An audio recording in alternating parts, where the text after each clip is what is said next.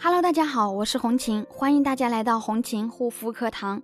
今天来跟大家分享，激素脸、烂脸、痘痘肌能不能用一些贵妇级别的产品呢？那么有粉丝咨询我说，他说他的脸已经是激素脸了，还有皮肤屏障受损，他能不能用一些贵妇级别的产品来改善他的肌肤问题？因为看到许多人说那个产品特别好，那其实在这里呢，我建议大家一定要谨慎的考虑。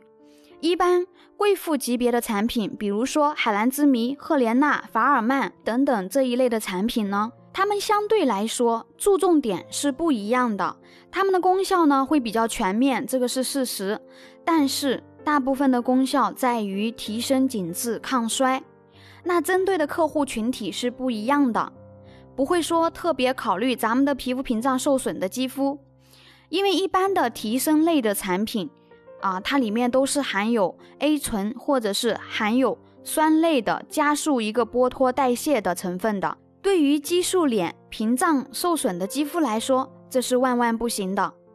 如果是说你实在是想早一点用上贵妇级别的产品，那么建议你现在呢，可以先使用一些适合你脸部症状针对性的修复产品。